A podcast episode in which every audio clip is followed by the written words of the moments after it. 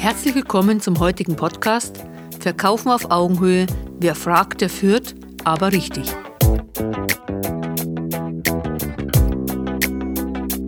Ihr Podcast für Verkaufen auf Augenhöhe. Der Podcast für alle, die sich nicht primär als Verkäufer sehen. Tipps, Techniken und Impulse, vor allem für technische Berater, Selbstständige und alle die, die eher nebenbei verkaufen. Wie sie schneller und leichter mehr Umsatz erreichen, Kunden auf Augenhöhe begegnen und ihre Abschlussquoten erhöhen. Ich bin Gabi Graubner und schenke Ihnen mein Wissen aus 30 Jahre Verkaufserfahrung und 20 Jahre Trainertätigkeit. Fragen sind das mächtigste Instrument im Verkauf und auch in der Menschenführung. In diesem Podcast hören Sie, wann welche Fragen für Ihre persönlichen Ziele Sinn machen und wie Sie mit Fragen in vielen Fällen Ihren Umsatz fast wie von selbst erhöhen können. Außerdem erfahren Sie, weshalb Sie durch automatisches Antworten in Teufels Küche kommen können. Kommen wir zu meinen Lieblingsthemen im Verkauf. Fragen stellen. Wenn ich diesen Satz im Training sage, sehe ich immer wieder Teilnehmer, die ihre Augen verdrehen. So langweilig. Geschlossene und offene Fragen kennen sie. Es stimmt, schon einmal davon gehört hat jeder. Wenn die Teilnehmer jedoch im Simulationscamp des Trainings sitzen, dabei Verkaufsgespräche durchgeführt werden und ich eine Strichliste erstelle bezüglich offener und geschlossener Fragen, was denken Sie, liebe Hörer, wer gewinnt? Haushoch die geschlossenen Fragen. Kennen ist nicht gleich können. Tatsächlich sind Fragen das mächtigste Instrument im Verkauf und auch in der Menschen- bzw. Mitarbeiterführung sowie in der partnerschaftlichen Beziehung. Wer fragt, führt nicht nur, er steuert. Die offenen und geschlossenen Fragen sind dabei nur die Spitze des Eisberges. Neben einer Reihe von weiteren Fragearten gibt es sehr effektive Fragestrategien, über die Sie im nächsten Verkaufstipp lesen werden. Offene und geschlossene Fragen. Um es vorwegzunehmen, nein, geschlossene Fragen sind nicht verboten. Im Gegenteil, sie sind sehr sinnvoll und sollten gezielt eingesetzt werden.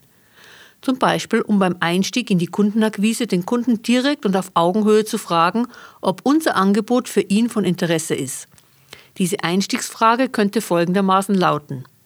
Interessiert Sie das? Brauchen Sie das? Wollen Sie das? Ist das wichtig für Sie?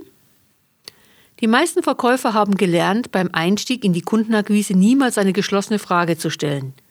Viele unserer Kunden sind auf der anderen Seite auch Verkäufer oder sind grundsätzlich offen, wenn es um Kommunikation geht und haben diese Neuigkeit der offenen Fragen auch schon vernommen. Für mich ist es eine Frage der Augenhöhe, ob wir unseren Kunden wirklich für voll nehmen oder versuchen, ihn mit alten Floskeln abzuspeisen. Eine der aus meiner Sicht schlimmsten Floskel ist die Frage, wann passt Ihnen mein Besuch besser, am Anfang der Woche oder am Ende? Eine sogenannte Alternativfrage. Alternativfragen sind wichtige Fragen beim Verkaufsprozess, nur nicht an dieser Stelle. Wir kommen später nochmal auf diese Frageart zurück. Geschlossene Fragen, um es einmal erwähnt zu haben, sind Fragen, auf die Ihr Gesprächspartner mit Ja oder Nein antwortet. Außerdem gibt es noch die relativ geschlossenen Fragen.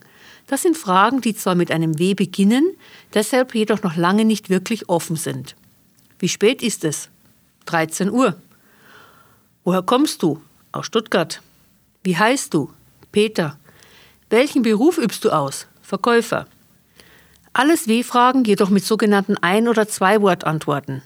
Das macht Sinn zum Beispiel, wenn Sie als technischer Verkäufer einen Laien durch einen Prozess führen oder im Reklamationsgespräch die Ursache des Fehlers finden wollen.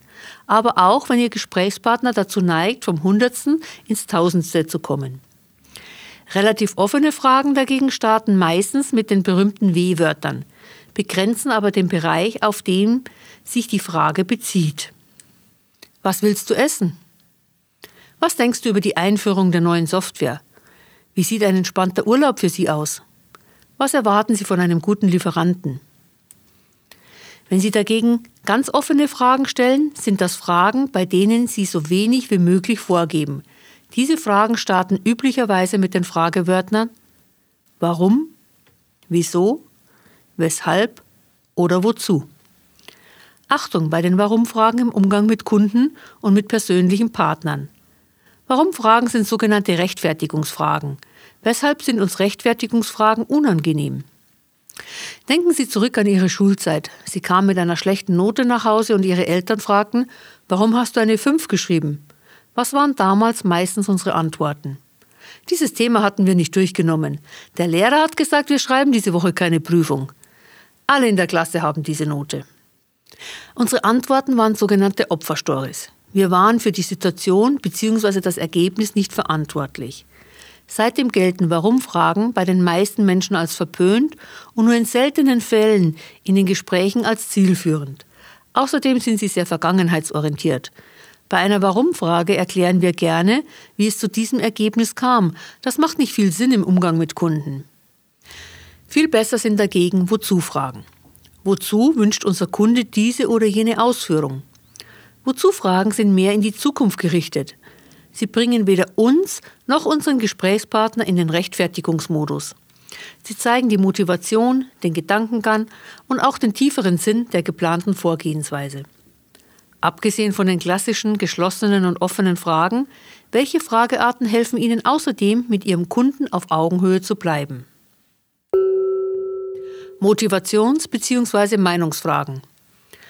Motivations- bzw. Meinungsfragen sind dann sinnvoll, wenn wir während einer Problemsituation das Gespräch neutral und positiv beginnen wollen. Wenn wir erst eine Ist-Analyse durchführen, herausfinden wollen, wo genau die Beteiligten in dieser Diskussion stehen. Diese Frageart ist sehr zielführend, wenn Sie wissen wollen, was Ihr Gegenüber denkt oder welche Richtung es mit seiner Entscheidung gehen wird. Mit diesen Fragen stellen Sie Ihren Gesprächspartner zugleich in den Mittelpunkt des Gespräches. Sie zeigen ihm, dass Sie an seinen Ausführungen interessiert sind. Das motiviert und aktiviert Kunden, sich für etwas einzusetzen. Außerdem deutet diese Frageart ebenso an, dass man eine persönliche Beziehung und eine gewisse Vertrautheit betonen möchte. Im Verkaufsgespräch werden Motivationsfragen besonders beim Probeabschluss eingesetzt. Bevor Sie eine Abschlussfrage stellen und unter Umständen ein Nein erhalten, macht es mehr Sinn zu klären, wo Ihr Kunde gerade in seiner Meinungsbildung steht. Beispiele für Motivations- und Meinungsfragen sind, was denken Sie über das Angebot? Was halten Sie von diesem Vorschlag? Welchen Aspekt finden Sie am wichtigsten? Was motiviert Sie, diese Dienstleistung jetzt zu nutzen? Kommt hier keine begeisterte, positive bzw. zustimmende Antwort, dann bedeutet das, dass Sie noch herausfinden müssen, was passieren muss, damit Ihr Gegenüber auf Ihr Angebot einsteigt oder Ihren Ausführungen zustimmt. Gerade im Verkauf ist es wichtig, immer wieder zu prüfen, ob Sie oder Ihr Kunde noch denselben Weg gehen. Bedingungsfragen. Verhandlungen entstehen, weil ein Verhandlungspartner ein Entgegenkommen von seinem Gegenüber haben möchte. Das kann unser Kunde sein, der gerne Rabatt hätte. Unser Lebenspartner, der das Wochenende im Freundeskreis und nicht mit der Familie verbringen will oder der Mitarbeiter, der bei seiner Urlaubsplanung ein Entgegenkommen von seinem Chef oder seinen Kollegen braucht. Hier sind Bedingungsfragen das Kommunikationselement, das die Verhandlungen auf Augenhöhe führen lässt. Die Technik dazu geht so. Wenn, dann. Wenn Sie noch heute bestellen, dann erhalten Sie 2,75% Sonderrabatt. Wenn du nächste Woche mit mir in die Kunstausstellung gehst, dann besuche ich deine Mutter diesen Sonntag alleine und du kannst zum Skat spielen gehen. Wenn Sie am nächsten Fenstertag Notdienst machen, dann können Sie gerne die nächste Woche freinehmen. Beide Verhandlungspartner kommen sich einen Schritt entgegen. Das ist im Verkauf besonders sinnvoll, wenn die Preise gut kalkuliert sind und klar definiert sind. Unser Kunde aber auf einen Rabatt besteht. Damit Sie in dieser Situation auf Augenhöhe bleiben, stellen Sie eine Gegenforderung, eben eine Bedingung, unter der eine Ausnahme möglich ist. Wichtig dabei ist, dass Sie den Vorteil, den Ihr Gesprächspartner von diesem Deal hat, immer nach dem dann nennen. Wenn Sie die Verpackungseinheit nehmen, dann kann ich Ihnen noch um 1,5% Rabatt entgegenkommen. Hier bleibt sein Vorteil besser im Gedächtnis und schwingt nach, sobald sie nach der Frage oder Aussage Stille ausbreitet. Das unterstützt die Wirkung der Bedingungsfrage noch einmal. Alternativfragen machen glücklich. Bevor wir diesen Punkt näher anschauen, hier ein weiterer Vorteil für Sie als Verkäufer. Sie wollen wissen, welcher Verkäufertyp Sie sind? Dann nutzen Sie den Verkäufertypencheck unter www Verkaufs.training. Hier erfahren Sie schnell und kostenfrei, wie Sie Ihre Wachstumsbereiche ausgleichen können und wo Ihre Stärken als Verkäufer liegen. Besuchen Sie uns auf www.verkaufs.training und jetzt zurück zum heutigen Thema. Vorher haben Sie gehört, dass es eine Situation gibt, bei der ich von einem Einsatz von Alternativfragen auf alle Fälle abrate, nämlich wenn es um die Terminvereinbarung in der Kundenakquise geht. In vielen anderen Situationen ist die Alternativfrage eine wunderbare Lösung. Wenn Sie zum Beispiel automatisch Ihren Umsatz erhöhen möchten, ohne auch nur die geringste Anstrengung. Stellen Sie zukünftig bei der Abschlussfrage im Verkauf folgende Alternativfrage. Wollen Sie ein Stück oder lieber die Verpackungseinheit? Nehmen Sie die drei Stück oder gleich sechs Stück als kleinen Vorrat? Es kann nichts passieren. Ein Stück in unserem Beispiel oben nimmt der Kunde auf alle Fälle vielleicht sogar die Verpackungseinheit. Probieren Sie es aus. Auch wenn nur jedes zehnte Mal die Verpackungseinheit oder die sechs Stück auf Vorrat gekauft werden, es ist automatischer Umsatz. Meine Teilnehmer erzählen mir jedoch, dass ihre Quote je nach Branche bei jedem dritten oder fünften Mal liegt. Ein Versuch ist es allemal wert. Das gleiche gilt auch in einem komplett anderen Bereich. Stellen Sie sich vor, ein Kunde ruft im Unternehmen an und hätte gerne Frau Mustermann gesprochen. Dies ist jedoch erst am Nachmittag wieder zu erreichen. Die meisten Damen oder Herren im Telefon antworten dem Kunden jetzt folgendermaßen. Frau Mustermann ist leider nicht am Platz. Kann ich Ihnen helfen? Oder alternativ, Frau Mustermann ist leider nicht am Platz, sie kommt am Nachmittag wieder. Rufen Sie dann nochmal an? Auch wenn nicht zugegebenermaßen die zweite Variante eher von ungeschulten Mitarbeitern eingesetzt wird, gibt es auch zur ersten Variante eine bessere Lösung. Vorab eine andere Frage. Welches weitere Vorgehen wäre Ihnen lieber? A. Der Kunde soll nochmals anrufen.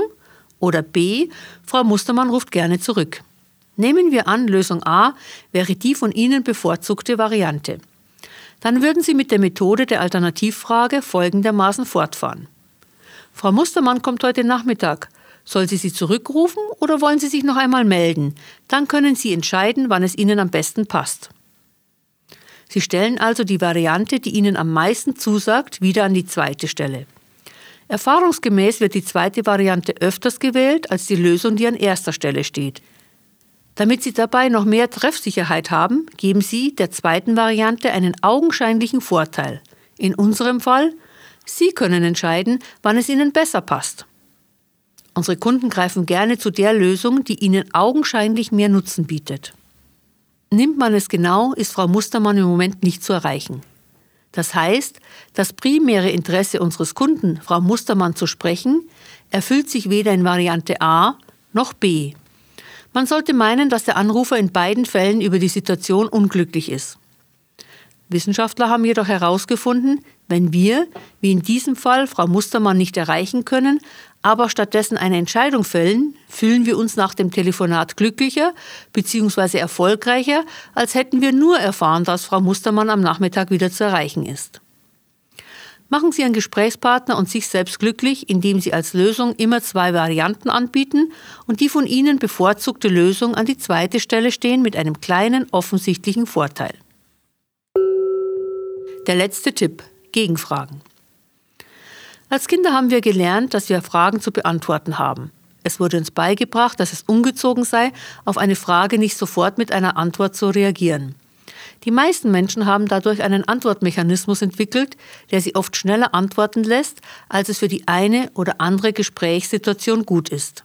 Besonders, wenn die Frage geschickt gestellt wurden. Zu der Zeit, als es noch fast ein intimer Akt war, Kunden am Telefon nach ihrem Vornamen zu fragen, haben wir in meinem Callcenter experimentiert, wie wir in den meisten Fällen und am schnellsten den Vornamen bekommen. Die Frage, wie ist Ihr Vorname, offen und ohne Konjunktiv wurde in den meisten Fällen so beantwortet. Maria, warum wollen Sie das wissen? Das zeigte, Maria kam als Antwortmechanismus und dann kam die Gegenfrage. Nur die Antwort, der genannte Vorname, konnte nicht mehr zurückgenommen werden. Sehr viel geschickter wäre es gewesen, mit einer Gegenfrage zu antworten. Wieso? Schauen wir uns die Situation an einem anderen Beispiel genauer an. Angenommen, Ihre Lieferzeiten sind zurzeit etwas länger als gewöhnlich. In dieser Situation neigen manche Verkäufer dazu, dem Kunden vorsorglich zu signalisieren, dass die Lieferzeiten länger als gewohnt dauern würden.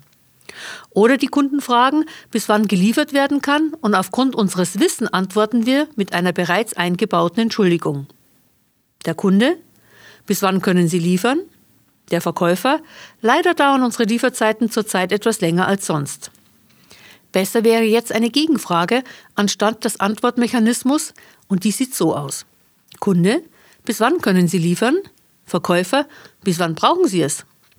Entweder der Kunde spricht nun einen Termin, der viel später aktuell sein wird, als unsere Lieferzeit im Worst Case dauert, oder er nennt einen kürzeren Zeitraum, als wir im ersten Schritt einhalten können. Im ersten Fall können wir uns unsere Ausreden oder Entschuldigungen von vornherein sparen und im zweiten Fall kann unsere Antwort folgendermaßen lauten.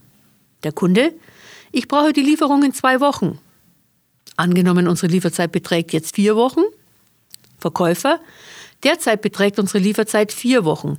Das heißt, die Ware ist am 5. November bei Ihnen im Haus. Sehen Sie eine Möglichkeit, dass Sie damit zurechtkommen? Durch zu schnelles Beantworten von Fragen haben sich viele Verkäufer immer wieder in schwierige Lagen gebracht oder an Kompetenz verloren, weil sie sich für Probleme entschuldigt haben, die noch nicht auf dem Tisch lagen und nie dort liegen werden. Bevor Sie zukünftig Fragen beantworten, überlegen Sie kurz, ob Sie eine Gegenfrage nicht viel schneller an Ihr persönliches Ziel bringen kann. Fragen zu stellen gehört zu den wichtigsten Techniken, wenn es um das erfolgreiche Verkaufen geht. Aber auch, wenn es darum geht, Missverständnisse in Partnerschaften aufzuklären oder Menschen in unserem Sinne zu führen. Lernen Sie Fragen zu stellen, wenn Sie auf Augenhöhe verkaufen. Sie haben jetzt die Möglichkeit, ein erfolgreicher Verkäufer zu sein, wenn Sie das Gehörte aktiv umsetzen und üben. Probieren Sie es aus. Was genau werden Sie bis zum nächsten Podcast tun, um schneller und leichter mehr Umsatz zu erreichen und Ihren Kunden auf Augenhöhe zu begegnen? Rufen Sie mich an, wenn ich Sie bei Ihren Problemen oder Fragen Ihres Verkaufsalltags unterstützen kann.